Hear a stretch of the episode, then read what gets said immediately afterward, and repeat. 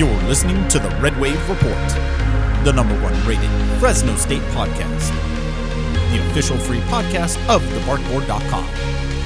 The thoughts and opinions are that of the show hosts and in no way reflect the thoughts and opinions of the university.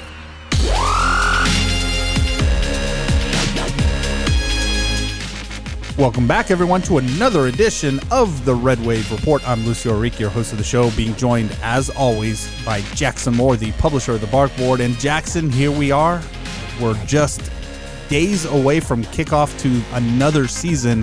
How are you feeling right now? Yeah, I'm feeling good, Lucio. I'm ready. It's been a long time coming. This long offseason feels like it just went on forever with the realignment stuff and everything, and football's finally here. I, I got to cover two games remotely for week zero that I have some of the other teams I cover playing, so had a little bit of a taste last weekend, but uh, ready for the real thing and the full lineup, and especially this game, to finally see the Bulldogs in action against such a what feels like an evenly matched opponent on the road. Uh, I mean, this is going to be a fun one to start things off.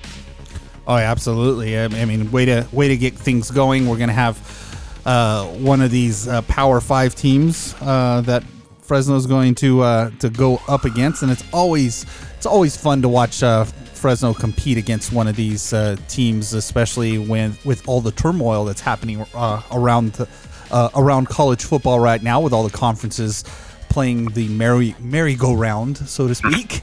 um, but uh, it'll give a chance for to see where the Bulldogs kind of stand in the mix against uh, a Power Five team, and uh, hopefully it turns out to be a good one. I mean, uh, after taking in what you saw during fall camp, you think this is going to turn out to be a good game? Yeah, you know, uh, it's hard to tell what's going on at Purdue, but at least on Fresno State side, you know, watching most of camp and getting a good feel for the team, I'm feeling pretty good about where things stand. Um, just in general, the defense has pretty much lived up to expectations, and they got out of fall camp healthy, so it's, I mean, that group should be ready to go. Offensively, there's still some question marks, but I feel pretty good about the skills position talent that has filled in some of the gaps, and Mikey Keene has done everything that he's needed to do to earn the starting job at quarterback. And you know, still want to see that O line, see if they've how much they've improved or not. But I mean, there's you know not a lot of question marks on this team. You know, there's a few of them, and some of them are kind of circumstantial for this first game, just if the offense is going to get in sync fast enough. But you know, I, I think the Bulldogs, with the team that they have and the schedule they have, I mean, this should be a really good season, and hopefully it kicks off on the right note. Oh, absolutely. It, it, hopefully we can get things moving in the right direction here. But, uh, uh, you know, first game of the season, we're going to see where all the pieces, all the pieces fall into place. And right now, Jackson, let's go over kind of what you got to see uh, in the final stages of fall camp. I mean, you know, take it all in. Uh, you know, we had a, a group of starters that were named, but before we, we go through those, I- any surprises to you? I mean, you saw what was going on out there. Any any players that caught your eye that you were kind of surprised by and, and may have moved up the depth chart? Yeah, there's definitely a, a few on the depth chart I, I may not have expected to be. Um, I think the starting lineup is about what we expected to see. Um, on the O-line, I'm a little bit surprised just that all the returners basically held their spot. Uh, there was uh, a few transfers that came in and the, some junior college offensive linemen, and none of them bumped the starters off that were returning. I, I don't know if that's good or bad, but you know, that was a group that could have gone a variety of different ways. Um, at receiver, Jalen Moss has really probably been about the star of camp in terms of players that are back and have really made a big leap forward. He's a redshirt freshman wide receiver who was the Bulldogs' best recruit in last year's class. And, uh, I mean, just been fantastic all camp long. He's not listed on the active depth chart as a starter, but uh, I think he is going to be starting just the way that they put the receivers on the field uh, on this depth chart. They've got two slot receivers listed and only one outside receiver listed, with uh, Delana, Brooks, and Gill on there. And I, I would assume they're going to have two outside receivers uh, when they take the field for the first time. So I would expect Moss to start if that is the case. Uh, Devin Rivers, the true freshman uh, running back, the only true freshman, I believe, on the two deep. Um, not necessarily surprised that he's doing well, but just there was a lot of competition there for him to get one of those spots. So that was pretty impressive for him to come in and play like he did. On the defensive side of the ball, again, the starting lineup is not a big surprise, but A few have stood out, like Kavika Baumgartner at defensive tackle. He's had a really good camp. Um, Jalen Williams has found a new home at nickelback and is in the backup spot. And Cameron Bracha, a walk-on from Fresno City, beating out a couple of returners for a, a second-team safety spot. So um, there's a, a few names I didn't expect on the two deep that have really exceeded expectations, but I, I think So if I would have mapped out the two deep uh, back in the spring, it, w- it would have looked pretty similar to what we we got, finally got on Monday. Yeah, and and what we have, we're going to be going over that position by position, and you're going to uh, you know go ahead and give us your take on these players. Uh, but you know, it sounds like uh, Fresno State did have a very good, successful fall camp, and we're able to answer a lot of questions. Uh, whether or not that will translate onto the field is we'll see what happens. But uh, why don't we just go ahead and, and kind of break down, you know, the the position by position, the starters that were named. Let's start off with the quarterback position. This is one that everybody was trying to figure out what was going to happen here. Uh, many had uh, Keene. You know, there was a couple of Fife. Uh, There was mentions of Fife maybe stealing it, or even somebody, you know, out of nowhere coming in, taking that starting position, and they ended up landing on Mikey Keene. So what's your thoughts on that, Jackson? Yeah, you know, kind of the result we all expected to see. There was you know, some thought maybe Logan Fife would take a big step and uh, maybe fend off Keene for the job. But you know, for the most part, getting a big transfer like that from U C F, the guy that is, you know, commanding some N I L um, assets for coming here and getting some opportunities on that side of things. We've seen him on commercials already and on billboards even before, now T-shirts, before he was named the starter. So I felt like that was going to happen. Um, I, I would say the competition was probably a bit closer than some would have expected, and that, you know, there wasn't uh, you know, a, a super wide distance between kind of the skill set that the two of them have. They're both pretty evenly measurable and, you know, a lot of the same attributes, but at the end of the day, Coach Tedford said that Keene was more consistent, and over the course of all of spring and all of fall, that just starts to add up, and, you know, more careful with the ball, less turnovers from what we've heard. And uh, just overall, the, the pick that they went, felt you know, comfortable with. And there's not going to be any two quarterback in the first game or anything. They already said, you know, maybe down the line if they are worried about the position, they'll think about that. But right now, Keene's going to be the guy all game long, uh, assuming he stays healthy for four quarters at Purdue. Um, I, I will say, in addition to Logan Fife, uh, Jalen Mandel as well had just a, a very impressive camp. Uh, the true freshman who was here already in the spring. Um, I mean, he's kind of been the talk, especially since none of the coaches really wanted to talk about Mikey Keene or Logan Fife until they finally made a decision. So there was a whole bunch of Keene questions thrown at Coach Tedford uh, on Monday. But uh, Mandel, I mean, really impressed, and they got a lot of praise. And Joshua Wood, who was also kind of in the same boat as a redshirt freshman, he got injured over the course of camp. We're probably not going to see him. So, uh, you know, there was some thought maybe he would be a, a wild card in all this. But it's really been Mandel who stepped in and kind of been that third guy, and know, may not be far from being the second guy in the near future too. So if he keeps playing the way that he has, so um, but the big story at the end of the day is Keene being the starter, and I think Fresno State's in good hands. Uh, Gabe did an awesome story on the Bark Board.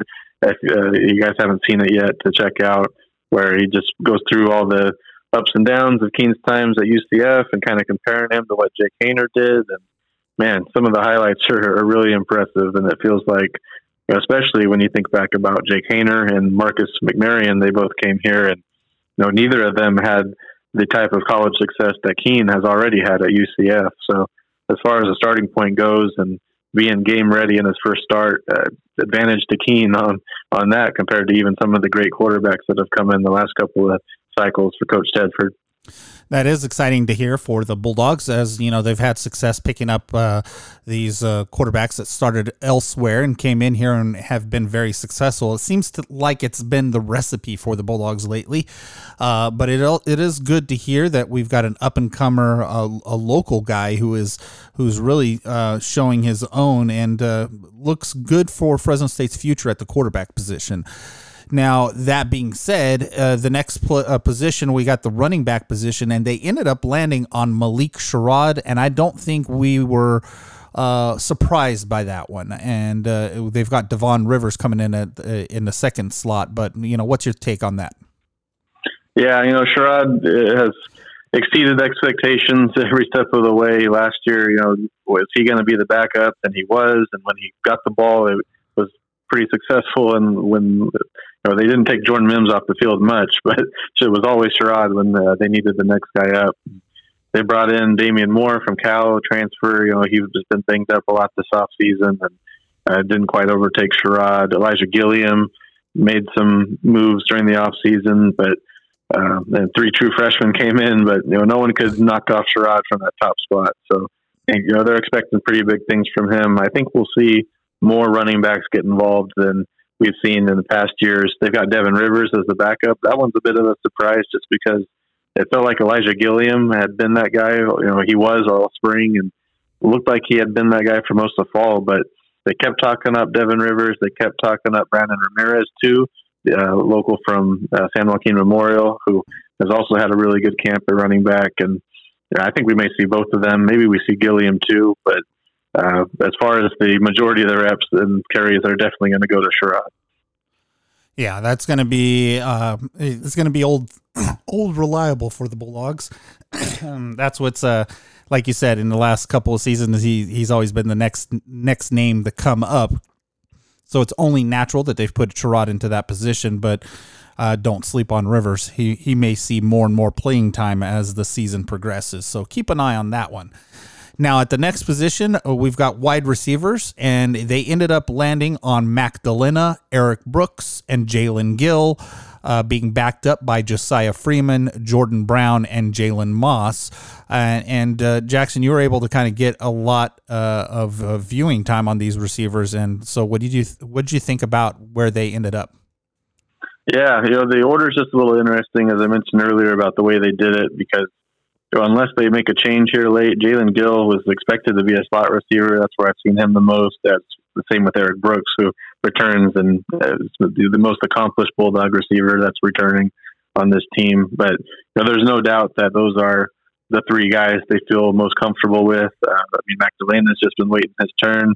Uh, Brooks, again, has proven it over the last couple of years. And Jalen Gill coming from Boston College, I mean, he's a, a very, very impressive athlete. He was originally just shy of five-star status as a recruit, signed with Ohio State, spent the last three years as a contributor at Boston College, started the majority of that time, and um, you know, didn't really have a one huge season, but was a steady receiver for them. And watching the film from Boston College, I, it reminded me a lot of Nico Remigio in the sense that, you know, not necessarily the athleticism or direct comparison, but the fact that Boston College didn't really seem to know how to use that guy. Uh, you know, they never put him in any screen passes or sweeps or, you know, all the things that Fresno State has loved to do with Remigio and Jalen Cropper over recent years. And I think Gill's just a perfect fit for that. But uh, they were very pro-style at Boston College, and uh, I think he's got a real chance to have a huge breakout year. He's a sixth-year senior, and uh, he's also going to be on kick returns. This will get to special teams down the, the road here. Uh, Early, I also mentioned earlier Jalen Moss. I, I mean, I think he'll probably start, even though he's listed as a second teamer. Had a huge fall camp that kind of passed up Josiah Freeman, who was the big name in the spring. I think Freeman will still play a lot too, uh, but Moss and Freeman, you know, both will be involved. And I wouldn't be surprised if they play more guys than are on the depth chart. Um, they're going to have three or four receivers on the field a lot. They're going to try to rotate those guys quite a bit, and so uh, Jordan Brown's the other one on there. Uh, uh, He had two touchdowns in the spring preview and has just continued to impress. Um, there's a whole bunch of receivers that might uh, be factored in, though. There's, I mean, receivers number seven, eight, nine, ten, eleven, twelve. I mean, that's all pretty close. So it's going to be a curious one to watch in Purdue. Who else might see the field? And Coach McCann talked about having different packages for some players that aren't on the depth chart. So um, that's one to keep an eye out for as well. Yeah, so that's going to be interesting to see how these uh, wide receivers play, because let's face it, there is a ton of them. Even some of the ones that weren't even uh, mentioned on, you know, three or four deep. I mean, they've got quite a few wide receivers, don't they, Jackson? Yeah, I mean, they brought in four junior college receivers in this class. None of them are on the two deep, but all of them have been pushing, you know, right behind those guys. And uh, there's plenty of others too. Um, one receiver even came back from an injury this week for our V I P readers have learned about. So, uh, I mean, there's a lot of, of options, and yeah, I wouldn't be surprised if that evolves. And uh, I, I think eventually we'll see eight receivers be in that mix uh, rather than just the six that are on paper right now. Yeah, absolutely. There's a lot of them. Um, so keep an eye on that. There could be uh, a revolving door of wide receivers until they get a few wide receivers that get the hot hand. And once those, once that happens, you'll know which ones they are. It usually happens at Fresno State. There'll be favorite targets left and right as soon as uh, some of them start to, to step out. Um, Now, at the next position, the tight end position, uh, one that has been very important in the past, and is, they've kind of shied away from it. Uh, I don't know, Jackson, they named Trey Watson and Jake Boust as the backup. Uh, what's your thoughts on the tight end selection and where they may be headed this, uh, the, the direction they may be headed this season? Yeah, you know, that's one area I'm, I'm kind of waiting to see. Um, Trey Watson, we know he has the athletic ability to basically be a, a huge receiver at the tight end position. Uh, we've already seen him have some flashes in his first two years.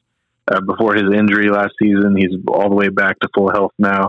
Um, so he has also put on a good amount of weight and muscle. So um, he has detracted maybe a little bit from that athleticism, and he's a, a very competent blocker as well at this point. So kind of the whole package. Before, he was more of a a receiving target, so I think they'll be able to lean on him for more than what he's done in the past. And um, I, I put out my depth chart projection uh, last week, and I put four tight ends on that because usually that's how Fresno State rolls. They've got more of a receiving tight end and more of a blocking tight end, which Jake Boust, we know, has filled that role in nicely last year. And uh, I think there could be a role for a couple of other guys. Cameron Beacham and uh, Jake Tarwater have been right there in the mix too. Um, so you know, we'll see if uh, there's usually a third tight end that's involved too.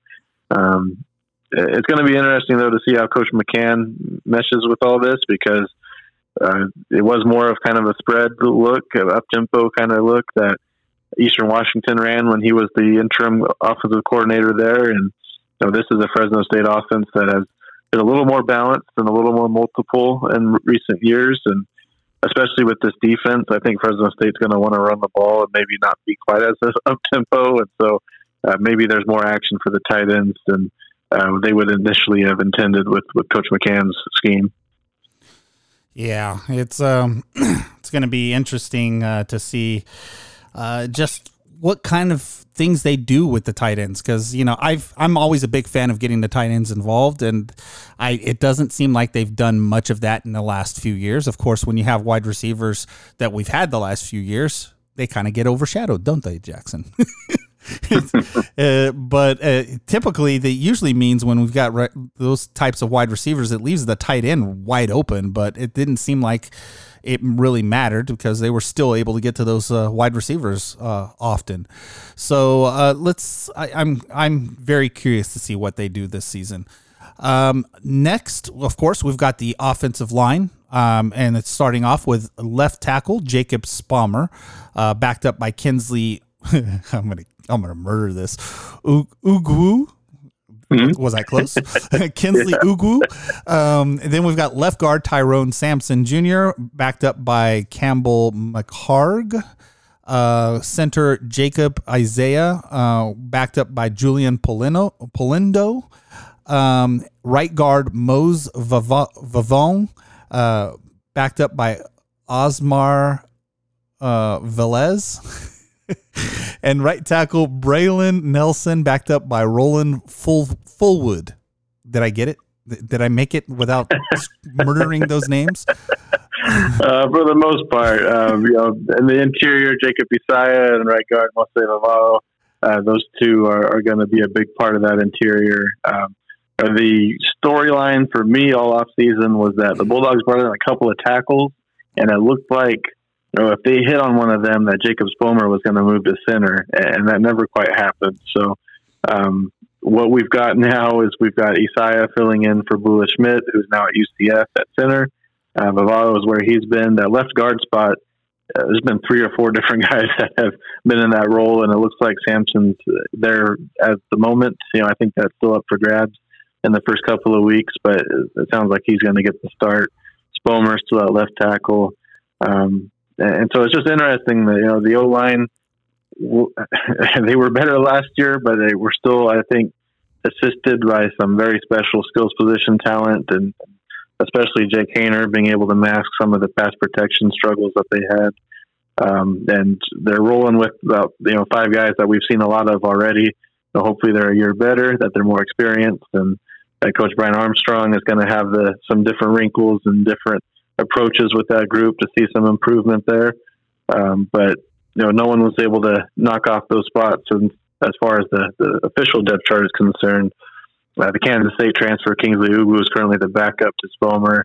Um, the Oregon State transfer Campbell McCarg has been in that mix at left guard. He enters as the backup, and um, Hayden Poulos was one we've been watching, the Fresno City transfer, who um, we thought might contend for that left tackle spot as well. He, he's just been a little bit behind as far as getting back to his previous self after a, a really big injury last year uh, while he was with the Rams.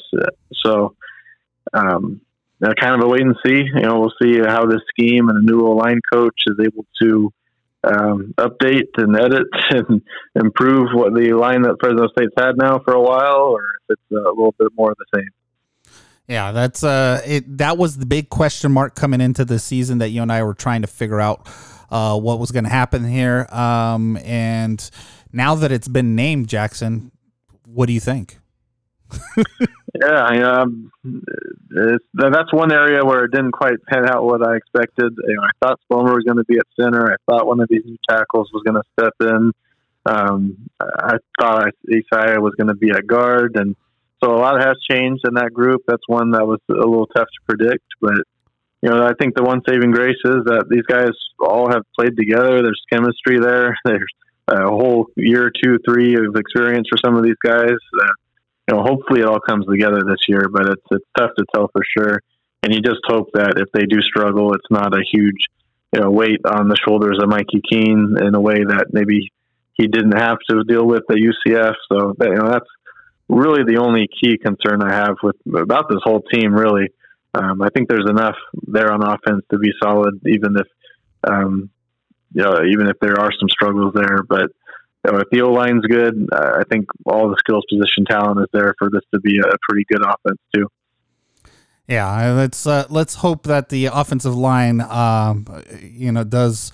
does hold up. Uh, last last season, it was kind of a hit and miss. Uh, uh, a lot of injuries uh, always happening uh, with that offensive line, so hopefully they can stay healthy this season. Now, uh, moving on to the other side of the ball, on defensive line, uh, let's start off with defensive end, Devo Bridges. We've got defensive tackle John Johnny Hudson, defensive tackle Gabriel Lightfoot, uh, and defensive end Isaiah Johnson.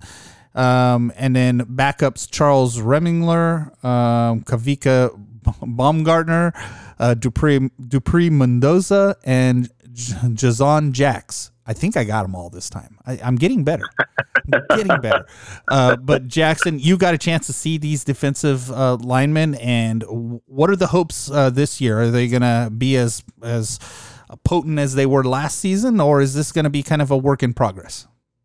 Yeah, I, you talk about the hopes, and I think the hopes for this defensive line are that they're going to be deeper than they were last year. Uh, I think they've checked that box this offseason, and the other hope is that they can kind of, by committee, replace what they're losing in David Perales, who was really the, the only loss here.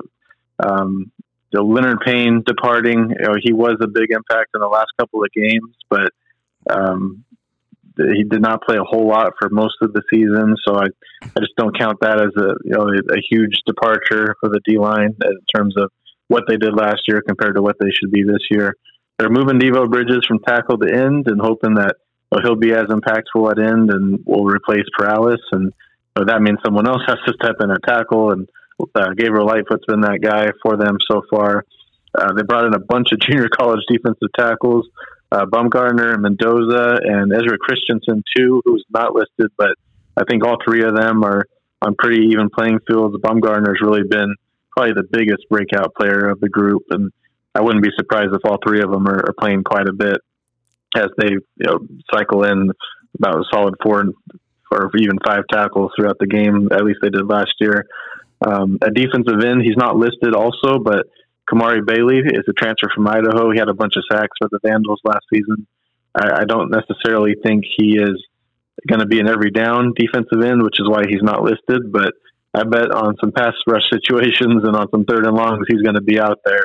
I wouldn't be surprised if he grabs a sack or two in the first couple of weeks, uh, which is an important note for a guy that's not on the depth chart.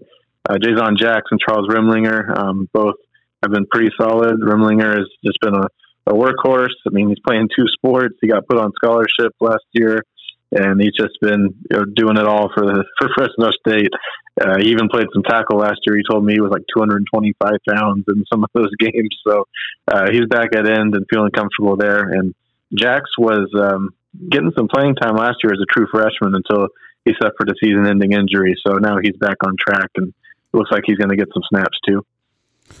Yeah, that's going to be uh, – hopefully it's going to be a good uh, defensive line that uh, the next man's going to step up and, and really uh, fill in the hole being left by Perales. Um, but, you know, we did see some glimmers of hope uh, at towards the end of the season when – Uh, when Perales went went out with his injury. Uh, hopefully there's going to be more of that as uh, as the season progresses here. One of these guys is going to stand out as being the the the force to be reckoned with. So you know we'll see what happens as the as the Bulldogs start hitting the uh, hitting the field here. Now, next up is the linebacker position. We've got uh, at linebacker Lavelle Bailey, uh, backed up by Raymond Scott. We've got linebacker um, Malachi Langley, uh, backed up by Phoenix Jackson. Then we've got the nickelback Mor- Morris Norris and Jalen Williams. And so, Jackson, after taking a look at these uh, linebackers, what's your what's your thoughts on uh, on the starting lineup here? Yeah, the linebacker one's been interesting because there's like ten, eleven, twelve linebackers on the roster. They can only put two of them on the field, and they're two guys that we've seen a A whole lot of. and, and and yeah, we saw a lot of the linebackers, especially at fall camp, when they were getting a little chippy with each other. So yeah. Uh, yeah, it's only it's it's only fun to watch that these guys are ready to hit somebody. I mean, the, the, they were ready. Yeah, yeah and I, I don't blame them. Is you know, there's like six, seven guys that are, are trying to get some of these last even two deep spots, second team spots, and um, you know, there's a bunch of names probably on that aren't on the two deep that are right there in the mix or might even play. Guys like Tim Thomas, the redshirt freshman who's just had a great spring and fall.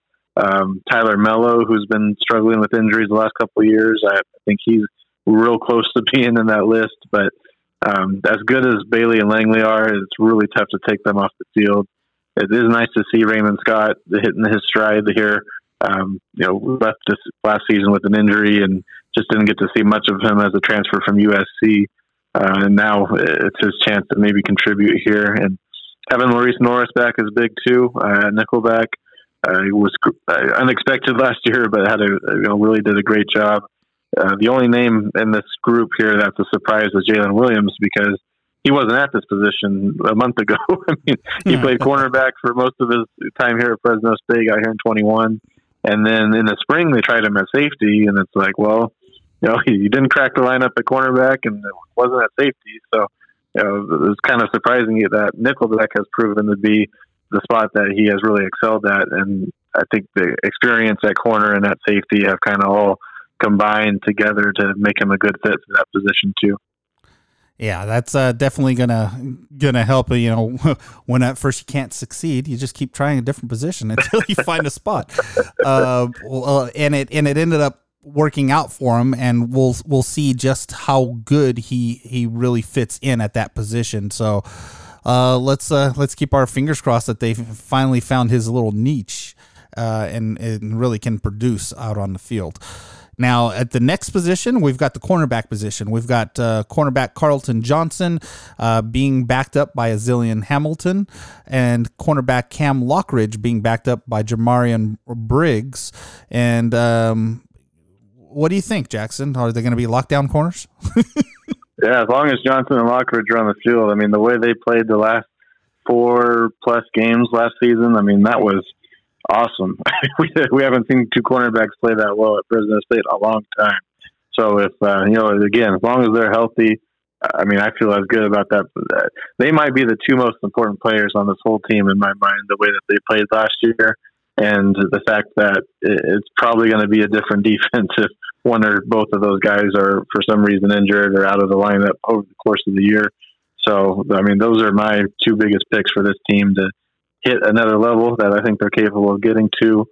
However, Alzillion Hamilton has really been impressive this offseason, and I feel like he's going to be able to fill in admirably if needed, and maybe they'll even rotate him in, that he's that good.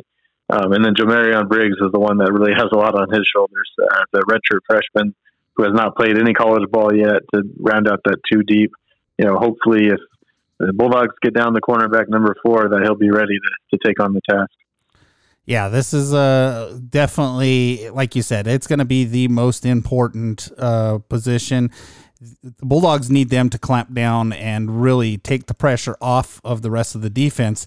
If those guys can shut down the outside, it'll make things a lot easier for everyone else, and uh, thus giving the Bulldogs a, an upper hand, uh, so to speak, um, moving forward. So let's uh, let's hope that that is the actual case, and the Bulldogs have found a couple of lockdown guys to, to kind of help the situation. La- uh, last on defense is the safety position. Now we've got both Dean Clark and Stephen Comstock taking those positions. Uh, Cozy Agina and Cameron Bracha are the backups, and, and what do you think on those, Jackson? Yeah, um, you know, Dean Clark has lived up to the expectations coming here from Kent State. Uh, I mean, he's been about as close to Evan Williams as they could have asked for. Losing him, I mean, that's really the one big blow on this roster in terms of the transfer portal. So, um, I mean, they did a very admirable job trying to fill in for that and finding someone to be ready. And uh, Clark's that guy. I think Comstock as well um, is ready. Uh, he's a he's a D one starting athlete, and it's just been a matter of finding the right position and getting it down and getting comfortable. And now as a sixth-year senior, I think now's the time. Um, Kosi Agina has been solid. Cameron Bracha really impressed. He came in as a walk-on from Fresno City, so surprised a little bit to see him there, but there's been a lot of hype around him. And then um, lastly, uh, uh, Krishan Gordon is not listed on the two deep, but played a lot last year. I think he'll be involved this year too. So um, in terms of losing three players that were so impactful to the safety room last year, L J Early, Elijah Gates, Evan Williams, I mean, this is as comfortable as you could be for Fresno State to have uh, these five guys ready to roll, and especially Clark to lead the way. Yeah, it's uh, it's definitely going to be important to see how these guys fit in. Uh, you know, the Bulldogs have had great success at that safety position over the years, and hopefully there's just going to be a couple more guys who are going to come in and really shut things down for the Bulldogs. Now, last but not least, we've got the special teams. Uh, Jackson, Dylan Dylan Lynch gets the kicker um, nod over uh, Abraham Montano. Uh, the punter is Carlson King with Landon Ogles at the backup position. Uh, holder is Carson King um, uh, with Logan Fife. And then kick returner is Jalen Gill um, with Eric Brooks, and punt returner Jalen Gill with Jalen Moss. Uh, surprised that Montano didn't keep on to his uh, starting position there, Jackson? Yeah, I mean, that's one area that's uh, probably overlooked a little bit right now in terms of the depth chart. I mean, that's a pretty big development that uh, Montano did not retain his starting spot. Dylan Lynch was the fill-in last year when Montano was hurt, and now with the even playing field and the training camp to compete, uh, they went ahead and made Lynch the guy. Uh, I do know Montano right after last season had surgery, and you know there could be a case that he's not quite one hundred percent still even right now, or you know, that you know, he's just not as comfortable as he was. And you know, we saw him in twenty twenty-one, made just about everything when they asked him to, and last season he had some struggles, and I believe they were injury-related, and it's possible that perhaps he's not in the starting role now with health reasons as well, but it could also be that Lynch just flat out won the job. Uh, I mean, he was solid when they needed him last year, and so we haven't seen him really kick it deep or from you know forty plus a whole lot, but he was really solid from inside the forty, and um, I mean that's going to be a big deal for the offense. That without all the offensive weapons they had last year, they may be kicking a little more field goals than we saw last season. And then on the returns, again, Jalen Gill with the Nico Remigio uh, comparisons, that was a spot that he was expected to fill, and they've got him there. I think Jalen Moss is really surprised as a punt returner and may get a few opportunities, and um, but feeling pretty good about those two. The word I got from Coach Baxter was that they may not have a proven commodity like Remigio, but they feel like they've got three-plus guys that could all potentially be that kind of a returner for Fresno State. Um, the other thing he mentioned to me was that they, he said Remigio caught two, or he ran back two touchdowns, but they thought he should have had four. So um, maybe uh, there's a guy that's capable of one, and maybe they get two for him, that they'll have just as many touchdowns, even if uh, they're not quite as special as Remigio was on returns. But I do think Gill has the capability to, to do some special things like Remigio did. Yeah, absolutely. I mean, if Gill can, if Gill gets the opportunity to to get a little bit of room, um, he could take it all the way. I mean, that's just where uh, the talent that Gill has as well. Uh, so uh, stay tuned for the for the for the show, the the Jalen Hill show here, or Jalen Jalen Gill. Jeez, I'm all over the place with names today. um, so, yeah, that's going to be interesting to see, especially go, heading into this week. And now Jackson, that gives us a chance now to kind of break it down uh, where the Bulldogs now are facing uh, the Purdue Boilermakers. And so this is your opportunity to kind of kind of kind of show your stuff, Jackson. Let's let's do a little bit of a comparison here.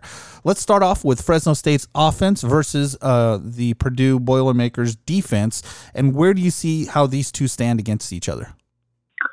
Yeah, you know, this has been a tough game to prepare for, and that is also from Fresno State's standpoint. You know, talking to them, trying to get a feel for what they're going up against, and you know, you've got Purdue with a brand new coaching staff, you've got them with new schemes, and you've got them with a lot of new transfer portal players too. Um, so you mix that all together, and I mean, what are the Bulldogs doing to prepare? Do they watch Purdue's film last year? They're watching the previous coaches' film from their former schools the year before. They're watching the film from the other schools where the transfers have come in for. Uh, so this is just one of those games where um, it, it, there's a lot of questions, and you kind of just have to wait and see how it's going to play out. But I think as far as the scheme Fresno State is going to play, uh, Purdue is going to be implementing a three four defense. They come from uh, Ryan Walters' scheme. He was the defensive coordinator at Illinois. Uh, and he had quite a bit of success with his scheme there. They did have a pretty elite defensive line, and uh, they're going to have some big defensive linemen in this, this front too, which could give Fresno State some trouble. Um, I, I do know a lot of three four defenses from covering some at other schools uh, largely have to get pulled out into a four two five nickel formation when teams are spreading the field out like Fresno State does. So that might also change the equation. So Um, I mean, there's a lot to account for here, but the big thing I think for me is going to be that Purdue front. You know, they're on paper supposed to be a three four, again, three big linemen and two pretty big outside linebackers too. I mean, we're talking a lot of tall and three hundred plus by a lot type of defensive linemen, and you're like six four, two fifty, two sixty outside linebackers. So, I mean, this offensive line is going to be tested right off the bat. Um, I think, you know, I, I don't know too much about their back seven as, or back six as much, but um, not a, a whole lot of over-the-top players out there that I think are going to cause too much trouble for Fresno State. So I think as far as the Bulldogs offense goes, as excited as we are to see all these new players fit into their new roles, that it's probably going to come down to the trenches is uh, where it's going to be decided. Yeah, that's uh, that's going to be interesting to see um, because you've got, uh, I mean, you were talking about, Uh, you know, who do they watch? But isn't that like a, a, a problem nowadays that everyone has to deal with, with this transfer portal being the way it is? Uh, yeah. I mean, you've got teams that basically look nothing like the team they did last year. Yeah, absolutely. I mean, just about every school in the country is going to have to deal with that week one. But, you know, I, I counted there's eighty-eight games this weekend, and there's one hundred thirty three F B S teams. So there's a, a whole lot of teams that are playing F C S schools where the personnel probably is not going to matter a whole lot. You know, and then when they face a big game in the second week, they've got some film where you know, there's not a lot of schools that have the guts to put on a game like for Fresno State versus Purdue on both sides in week one. Um, and so these are two teams that are going in blind in a lot of ways to what they're expecting. But, you know, just to run down some of the size, I mean, that the D-line, Purdue's going to have six four, three ten, six three, three thirty-five, six three, three hundred. And one of those line, outside linebackers is six four, two eighty. Um, so this is a little more size than Fresno State's going to be used to seeing in conference play. Um, in the secondary, they've got a lot of upperclassmen, but one true freshman. So we'll see if maybe the Bulldogs try to pick on him a little bit. Yeah, it's going to be, yeah, it's going to be fun to watch, because typically anytime Fresno State takes on one of these Power Five schools, they're they're usually uh, out outweighed significantly, but yet the Bulldogs managed to stay in the game. So uh, we'll see how that turns out. Now, on the flip side of things, of course, you've got Fresno State's defense taking on Purdue's offense, and how do you see that kind of shaking out? Yeah, so you know, I spent all offseason thinking, as good as Fresno State's defense is going to be, and as many questions as we're, Bulldogs are going to have on offense, that the Bulldog defense is going to be plenty good enough to make this a low-scoring game, and you know, hopefully the offense scores enough to get out with a win. Um, then I watched Hudson Card's film, the quarterback for Purdue. I mean, this is a very talented quarterback. He was at Texas the last few years. He's uh, filled in several times. He probably should have led an upset over number one Alabama. Uh, he did lead a, what would have been or what was a go-ahead field goal. Uh, the Texas defense let him down and let Alabama score right after that to, for the Crimson Tide to win that game. I mean, if Texas wins, you know, he it might have been tough to ever take him out of that starting position. And watching the film, you know, it's, he wasn't just filling in. Uh, I mean, he made a lot of very impressive plays. You know, he's not among the elite quarterbacks in college football by any stretch, but what I saw on film was far superior than most Mountain West schools are, are going to have a quarterback. And you know what we're used to seeing on a weekly basis, the Bulldogs facing, but they haven't had, faced, had to face a lot of big time quarterbacks, you know, except for Caleb Will, uh, Williams, a Heisman winner last year. Uh, you know, not, I mean, no one compared to Jake Hayner on their own offense. You had Chevin Cordero at San Jose State and maybe Taylon Green with his legs at Boise State, but you know, not a lot of top end quarterbacks in the Mountain West right now, or really in the last couple of years. So, Uh, this is going to be a big challenge for the Bulldogs to deal with Card. I mean, again, uh, as much as I like Carlton Johnson and Cam Lockridge, Card's one of those guys that uh, he can read the field enough to find that third or fourth guy. He's got the legs to scramble and pick up that first down when you think you got him stopped. So I think Card's going to be a, a, a pain in the butt for Fresno State. Um, but I am hearing that Purdue is dealing with quite a bit of injury issues on the O-line. And, um, I mean, I'm talking like three or four different guys. So, you know, hopefully that works to the Bulldogs' advantage. Uh, they can get in the backfield and disrupt him. Um, overall, this is also a wrinkle that they've added in Graham Harrell as an offensive coordinator. He led that U S C offense in twenty nineteen when the Bulldogs went down to the Coliseum. And again, one of those guys that just likes to spread the field out and launch the ball around and Uh, be as exciting as possible. So the Bulldog secondary is going to get a whole lot of balls thrown their way and get tested. And um, Purdue's pretty well stocked at wide receiver. They've got some good talent there. They've got a six foot two hundred running back, and, and here's the backup: six one two ten, six foot two twenty five. Oh, geez. Uh, as far as when you think Big Ten, they're not going to run a Big Ten offense with Harrell back there as the coordinator, uh, but they do have Big Ten running backs. So. Um, Even if the O-line struggles uh, for Purdue, uh, the Bulldog defense is going to get a big bowling ball coming their way every time, even if they get in the backfield. So, um, again, it's really tough to project. Uh, if Card wasn't on this team, I think I would be very, very confident about a Fresno State win.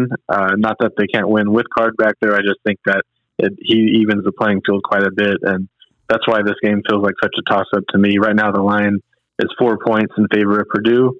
Um, I think it could go either way. And um, but stopping Card is priority number one for anything for Fresno State in my mind. Oh, absolutely. I mean, this is going to be it's it it I mean, either it could be amazing to watch or it could be very painful to watch um, as to what the Bulldogs are able to do against uh, th- these big, uh, you know, for lack, lack of a better term, b- these big ass men. I mean, uh, so it's, uh, you know, it's going to be interesting to see how that one shapes up. Uh, but now, I mean, last is, is is of course the special teams. We can never miss on you know forget about the special teams because they could always change a game one way or another. Where do you see these two teams special teams wise matching up? Yeah, I know you hope that Coach Baxter can cook something up. Uh, you know, it, it feels like every game he does have something cooked up, uh, but it's usually based on film. You know, they find out some sort of deficiency in the opposing team and. So it's going to be tough to find that for, the, for a team that doesn't have any film and is doing different things on special teams. But um, I think there is potential for Jalen Gill to break one. So, I mean, there's not going to be a lot of uh, known film for Purdue or what to, how to guard him in Fresno State's uh, scheme on special teams either. So, I mean, that, that's always a chance. Um, uh, Uh, you know, it's a little bit of a wait and see. I think both teams will be probably a little bit conservative on special teams, given that. But um, no, we'll see. I, I mean, you never count out something unusual with Coach Baxter back there. Yeah, absolutely. I mean, just having Baxter back there is usually uh, uh, to gi- usually gives the Bulldog an, uh, Bulldogs an edge. Anybody who has Baxter uh, on the, on their coaching staff usually gives them an edge automatically on special teams. He just seems to know how to f- figure things out. You know, like you said, he's not going to have the opportunity to see things on film. But after, you know, just simply watching what's happening uh, on the field, he'll be able to make his adjustments by halftime, and it'll be a different special teams, I can guarantee you. Uh, so, I mean, it could get interesting, Jackson. I mean, this looks like on paper. What are your thoughts on paper as to where this, what this looks like?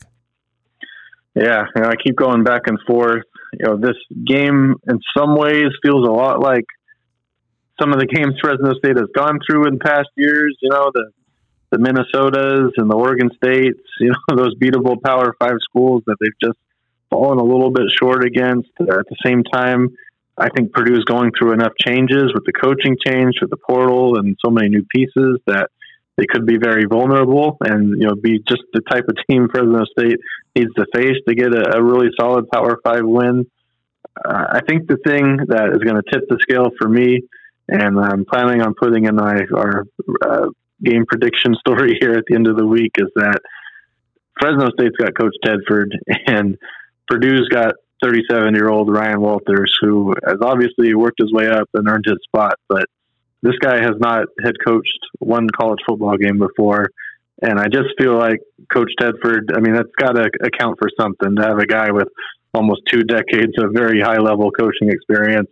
I feel like he's going to have his team ready just enough to overcome some of the intangibles, the traveling across the country, the playing at a Power Five venue with the hostile, bigger crowd, the bigger players, as we've mentioned, the, the time difference, playing nine a.m. body clock for Fresno State uh, over there across the country, the travel. Uh, I think Coach Tedford can be the great equalizer in all those things that gets the Bulldogs a, a tight victory here. Yeah, and that, that would be fun to watch, uh, to have the Bulldogs come out on top against a Power Five team uh, such as Purdue. Um, whole lot of question marks. There's still a whole lot of question marks. Uh, but it is something that can be overcome by the Bulldogs. If things fall into place correctly, this should be a great matchup. Um, and I, I believe that's it. That, that's that's our breakdown for this upcoming game. Um, but, you know, take take from that what you will. Uh, but this turn this has the makings of being a great game uh, for the Bulldogs. So keep an eye on this one. Uh, I believe kickoff is nine a.m. our time or Eastern time, Jackson. Yeah, that'll be nine a.m. our time, so early morning for the Red Wave. And uh, I know a lot of I've, I've been hearing a lot of fans talking about where's the watch party, and I I don't know many places that are going to be open at nine a.m. that that are that kind of a place. So if you know where the watch party is going to be, head over to the Bark Board and, and get that going and organize one, or you know, find your nearest buddy and make omelets as the game gets going, I guess. I have I have a feeling the Mad Duck might open up early. They usually do that for these kind of games. Uh, so keep uh, keep an eye on, on that. Just check out the Mad Duck because I, I have a feeling they will open up early. They always do every year. Uh, so they may have something cooking in the, in the works here. Uh, but, one, one tidbit, uh, I'm on assignment this weekend for some other games, and I'm going to be at Hawaii Stanford on Friday night, and uh, I'm going to have to wake up at six a.m. on the island to watch this one. So, uh, no excuses for my fellow Bulldog fans who get to watch it at nine. And no, and no complaining either. Jackson's already he's going to be up really early to watch this one. Uh, so, and that's uh, what that's six a.m. Hawaii time, right? Yeah. So that would be what uh, I don't know what two o'clock our time. No, it'll be it'll be nine a.m. California still, but it'll be six for me. Oh yeah, that's gonna be fun for you. Um, but yeah, just keep an eye out out for that game. Early kickoff, not something the Bulldogs are used to. Uh, how they're going to cope, that is going to be the story. So we will see how things pan out uh, there. Now, Jackson. Um, Switching gears here. Uh, some things have happened since our last podcast. There have been some recruiting news. And uh, why don't we go ahead and, and share that with the, the fans who may not already know? Yeah, uh, big commitment for Fresno State. Uh, Logan Stute committing to the Bulldogs over a lot of big offers. Uh, Washington, Cal, um, Washington State also had offered him. Uh, he had Air Force, so...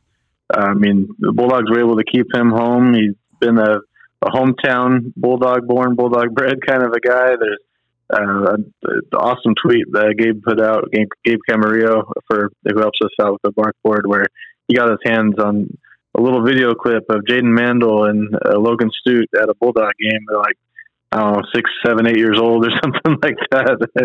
Pretty neat to see them, that they're going to be teammates now together at, at the college level in that same stadium. Um, Bulldog, that is another commitment as well uh, from Jace Nixon, the tight end at Liberty, who had been playing quarterback up until this summer. The Bulldogs saw him on the camp circuit and really liked him with his size, six foot five, two hundred twenty pounds. He's, I believe, the son of the head coach there, so, and Bulldogs really like that, that those kind of intangibles in their players. But you know, the marquee one is Stute, and they've also got Marshall Sanders, who had, I believe, committed the, before our last podcast, another big-time local commitment. And between those two and uh, Marcel Akins and Titus Kajabi, the Bulldogs got four of the top five Valley play- recruits in this class. So, you know, huge deal for Fresno State to clean house like that. And um, I, I want to hear your perspective, too, because you know, we, we've been able to cover a lot of these ceremonies. And I know you were at Jalen Cropper's way back when, and uh, Gabe was over at Marshall Sanders, and you were able to get us for Logan Stute. So, Uh, you fill me in a little bit about what that environment was like and uh, what it, the atmosphere was when he uh, put that Bulldog hat on. Well, it was uh, it was it was a little surreal. I mean, there's a lot of people there, uh, a lot of family and friends, coaches and uh, and and people. But you you kind of got the sense that everyone there already knew what was going on. We were just the ones that didn't know. So we were taking a look around, and uh, and people, I mean, there was some hints because there was certain colors being presented out in a crowd. So you kind of kind of got the feel of what was going to happen. Um, and, and you know, they were very welcoming. They were very appreciative that we were out there. Uh, and in fact, they didn't, they didn't want to do it without us being out there. So that's why they, they, they called you, and you, you had me pop over there. Um, so it was, I mean, great food, great atmosphere. Everybody, it was a, a buzz going on, and he was just giddy as a schoolgirl. um, so when he was uh, presenting everything, he was he, he felt very proud and, and seemed very proud, um, especially when they unveiled the big uh, Bulldog uh, letters out in, in the middle uh, of the stage there for everybody to see. Uh, I mean, he was just uh, he was very happy with his decision and spoke very highly of the Bulldogs and uh, and how excited he was to to be joining his best friend um, on the Bulldog field. So it, it was it was quite a scene to take in, and uh, I, I'm glad I was being was able to be a part of it. Yeah, I, I was going to ask. I, I saw a few clips with that, those big "Go Dogs" letters in the background. And yeah, like was that under a tarp? Or I mean, yeah. It wasn't much of a surprise. they, they they had it under they had it under a blanket, so that's why I was like, you kind of got an idea what was going to happen.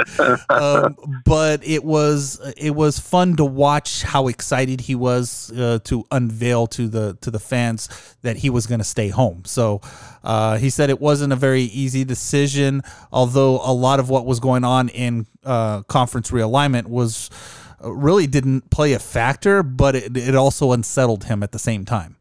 Uh, so it was uh, it, it's really something that you have to kind of keep an eye out with these uh, local recruits these days, with these uh, with these Power Five teams, especially the remaining of the Pac. What what are we calling them? The Pac Four. so uh, that really is is going to play a factor this season in recruiting. Just keep an eye on that. That's for sure. Um, and speaking of, you know, uh, the Pac Four and conference realignment, we can't end this podcast, Jackson, without actually touching upon just a little bit about what's going on. Um, you know, things seem to have settled down, and it doesn't look like there's going to be much movement until sometime next season. Right, Jackson? So you know, it's down to those Pac Four. Um, I mean, it was a, a wild series of events where uh, a lot of the Pac schools thought that they were about to sign an extension and stick together with those ten or the nine, I guess, after Colorado left. And, um, really, the, the pin that was pulled and changed everything was when the Big Ten was for, you know, extended that offer to Washington and Oregon. And when they bolted, then Arizona State and um, Arizona and Utah were all knocking on the Big twelve's door to get over after being very reluctant for very, uh, many months before that. And uh, that's complicated things for Fresno State too, as well. Um, you know, it felt like as long as the Pac twelve didn't implode, Fresno State was going to be on that list to get to sixteen schools. And now they're at sixteen. And, uh, they've tried a little bit harder to see if they could get to seventeen or eighteen and get Fresno State. But I mean, there's about a hundred million dollars annually that are owed to the Big twelve from mostly E S P N, a little bit from Fox with these new additions. So not much more money to go around. So on that standpoint, uh, things are probably going to settle for a couple of years here. Um, we're hearing that the Big twelve is going to try again, perhaps in two years and see if there's some money to bring in maybe a Fresno State and a UConn. But um, there's still, I mean, something's got to happen with that Pac four. They can't get to the twenty twenty-four season, which is now less than twelve months away with only four teams in it. Um, everything I'm hearing with Cal and Stanford is that they've been actively trying to get to the A C C, which just sounds absolutely bizarre geographically, but uh, ge- geography is kind of out of the window right now with, with the way the Big Ten has expanded westward. And it sounds like eventually this is going to happen, that Cal and Stanford and S M U also are going to go to the A C C for a, a big discount and T V money that will be spread among the existing A C C schools um, to, for them to get on board with adding some of these other teams. And then that's just going to lead the Pac four down to a Pac two if that does happen with Oregon State and Washington State. And I think it's pretty likely that they end up in the Mountain West. Uh, it's possible they could go to the American Athletic Conference. Um, I don't think they're going to be able to rebuild or with just two schools, maybe they can merge or, or something like that. But I think that's the way we're headed. Um, if Stanford and Cal cannot make the A C C work, then that's where things can get complicated here, because if there are four schools together, they may be able to rebuild that thing with some Mountain West schools, with some American Athletic schools. Um, on paper, they would be able to get a pretty decent T V deal, considering um, one that's better than the Mountain West right now. But Uh, you, once you factor in all the buyouts, that's where I have trouble penciling this thing out, because those American Athletic schools have seventeen million dollars buyouts right now. Mountain West has thirty-four million dollars buyouts. I, I don't know where all that money is going to come from unless they dissolve the conference, and I think the, the numbers are too high even uh, it's going to take nine Mountain West schools to dissolve the Mountain West. I don't think those four want nine Mountain West schools. I think they'd rather have six if they can. So um, a little bit of a wait and see. Uh, I still don't think that Pac four expansion is ever going to happen, but it, it could definitely get tricky if Cal and Stanford don't get to the A C C. And I think we'll have an answer on that. I thought we'd have it by now. I don't think it'll take much longer than a week or two. I think they'll either have a yes or a no, and then we can have a good idea of what the, the final dominoes are going to be in all this after that. Yeah, it's definitely going to be interesting to see what is going to happen here. I mean, you've got f- these four teams left.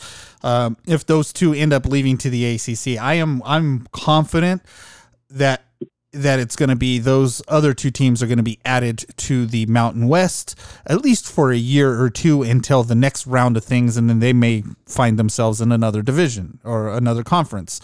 Uh, so the Mountain West might find themselves as a uh, as beneficiaries of a couple of Pac twelve teams um, here in the next few months. Um, so we will see what happens there. Now, if those other two teams stay put, they may make a run at bringing in teams from, you know, a couple of teams from the Mountain West, a couple of teams from, uh, I don't know, the, what are we going to say, the MAC or the or, or Conference U S A? I don't know. I, it's going to be very hard for them to rebuild a Power Five conference, um, even though the, it, they they are still tagged with a Power Five conference uh, label. So if they were able to bring in teams, would they be able to keep that status, Jackson?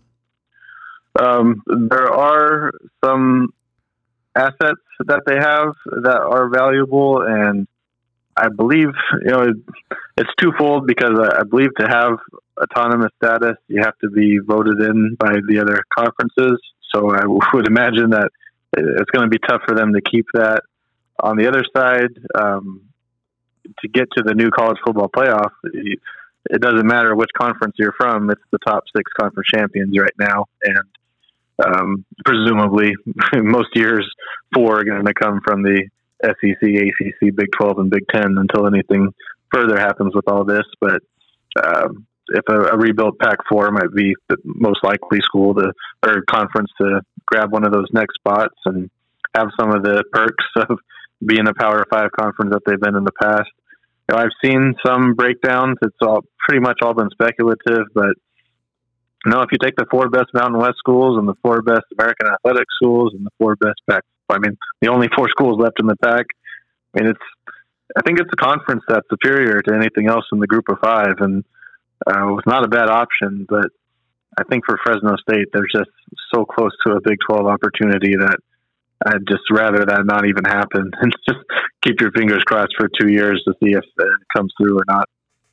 I mean, if you think about it, uh, you know, the Mountain West, if they were smart, they'd pull Bulldogs, San Diego, uh, Boise, and let me see, who would who would be the fourth? Uh, I mean, Army, Air, Force Air Force might be one of those schools. Um, no, U N L. That's the other thing with the Pac four, though. I mean, the, the list that I laid out, or you know, best four from each conference is one thing, but you know, you've got Cal and Stanford that love their academics and big markets. You know, they might pick U N L V and Colorado State and some schools over Fresno State, Boise State. So because they don't like you know, us. Yeah, I mean that's a whole other thing. That is just it would be a whole lot easier if those two schools just get out of the way and go to the A C C. And tell me how you really make feel, life Jackson. Less complicated for Fresno State. You know, and I don't say that as a negative because I mean I cover those two schools as well. I just think that politically, it's not a good situation for Fresno State to have to rely on those two, which they will if it's still a Pac four. And uh, if those two go to the A C C, they're happy. They're in a Power Five conference. I don't know how long that conference is going to stick together, but uh, then it, it opens a lane for Fresno State to either keep doing what it's doing in the Mountain West or, you know, be that California school that the Big twelve looks to in a, a couple of years. You, When this all settles down, there's no way the Big twelve is not in California, and I think it's just a matter of time um, before Fresno State can get there. Um, San Diego State's really the only other option after Cal and Stanford, and uh, they have really made some enemies in all this conference realignment stuff with the way that they've handled everything. So uh, I think the Bulldogs are in a good spot, but you know, a lot of politics, a lot of dollars, and a lot of waiting right now. Yeah, I, I think San Diego State's the one, uh, the one team that n- no conference really likes at the moment. Not even the Mountain West. They're like, you want to go? Go. Just pay us, you know, pay us the millions of dollars you owe us. Um, so it's, uh, yeah, it's really getting to a point where things are going to start getting touchy. Uh, but like Jackson said, it could still happen uh, here, uh, um, you know, very, very quickly, or it could drag on for another couple of years. Uh, I'm hoping it happens soon, and so we can end all of these conference realignment discussions and call it a day. But until that happens, you're probably going to be hearing a little bit about this on in almost every single podcast, as we know nothing else has happened. So uh, we'll keep an eye on that, and we'll let you know as things progress. I'm pretty sure Jackson usually knows a lot more than what he's letting on, so we'll just keep poking the bear until he gives us a little more. So, um, but that being said, if you are looking for us uh, or Jackson, any final thoughts before I start heading into our closing uh, statements here? Yeah, so there's a few items. Um, if you're not already on BarkBoard V I P right now through Wednesday, uh, Wednesday at nine o'clock, it's just a dollar for your first month. Uh, you can join in. You can get on all the scoop from fall camp. Uh, we had a very lengthy report just about every day from practice and uh, interviews, one-on-ones with a lot of the players. And we've got it really neatly posted on the V I P board, pinned, where you can just click on that. And I've got links to all the daily reports there. Uh, a lot of other features we've done over camp too. And um, if you, the other way also is that after Wednesday, on Thursday, we're going to have a sale starting. I'm just going to let the cat out of the bag right now. It's going to be fifty percent off V I P for new members. Um, so if you want to get on BarkBoard V I P for the whole season for a big discount to the whole academic year, really, um, you can join in on Thursday through the weekend and get on that. We're going to have a whole bunch of coverage from practice this week. Uh, we get to start our mega reports from practice where we get really in-depth on the matchup and our interviews with the players and coaches and break that down and discuss um, you know, how the game may turn out at a deeper level um, and, and get to see some of those one-on-one interviews. We've also fortunate, um, we don't get it every week with the Mountain West, but we do have a twenty-four seven sports affiliate at Purdue, so we get to ask him about some questions about the Boilermakers and get a better understanding for them. That'll be on the V I P board this week. I'll have some other features, including my recruiting breakdown. And um, on the free side, we are going to have some other previews, uh, an outlook for Purdue, and um, our prediction story for the game uh, leading up to kickoff. So uh, just be sure to head to bark board dot com. And again, if you're not already on V I P, you can do the dollar uh, for your first month on Wednesday, or Thursday on, you can get a whole year for fifty percent off. And we hope you'll join us uh, along this ride for the twenty twenty-three season, and uh, you'll definitely get as inside of a, an outlook of the program as you can possibly get with BarkBoard V I P. Absolutely. So, yeah, there's a lot coming through the pipeline as we start to kick off the season uh, for the Bulldogs. So keep an eye out for the bark board dot com and get all of your latest news and fixes uh, from there. You know, typically we drop the news before the local media does. So if you uh, haven't figured that out yet, you're missing out. So, uh, oh yeah, good example. We named Mikey Keene the starter. We reported that Mikey Keene was named the starter officially uh, like two or three days before it came out anywhere else. So all the BarkBoarders were sitting on that. It didn't spread on social media or anywhere. So thank you guys. And, uh, BarkBoard V I Ps knew that that was named way before it came out publicly. Yeah. A lot of examples like that. Yeah, and, and we do it quite often. In fact, one of our uh, our longtime listeners, uh, his favorite, his quote is still my favorite quote. He says, "It's where the news gets the news." So uh, we we tend to break things a lot sooner than the local media does. Uh, we have a lot of inside uh, tips. So if you, uh, like I said, if you haven't figured that out yet, you're missing out, because you. you end up looking like the smartest guy in the room with your friends when you're talking about things. So, uh, so that being said, if you're looking for us, you can find me on Twitter at, uh, or you can find Jackson on Twitter at Jackson Moore two forty-seven. You can find me on Twitter at Red Wave Report. Um, if you haven't done so already, head over to Facebook and give it a like. Just look for the bark board dot com. And as always, head over uh, to the Bark Board, where you can get both free and premium subscriptions for the boards. Um, and of course, you want to be at the premium subscription, where you can get all the latest news and updates. Uh, so be sure to head on over there, and it comes with a lot of perks, kind of like Paramount Plus. If you haven't figured that out yet, Paramount Plus is included in premium subscriptions. So if you don't already have that service provider, you can get a lot of great content. Uh, both Jackson and I enjoy that daily, right, Jackson?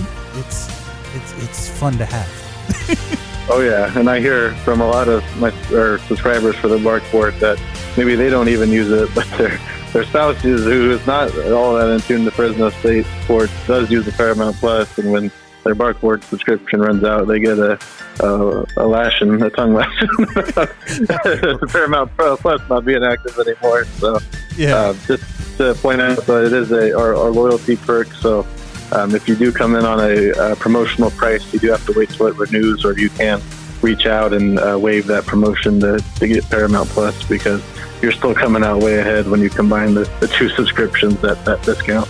Absolutely. So if you uh, are on on the edge of deciding whether or not to get a premium subscription, and you've been thinking about Paramount, well, guess what? You can have both. so, so head over to the Bark Board, get your premium subscription, and all it will be good in the world.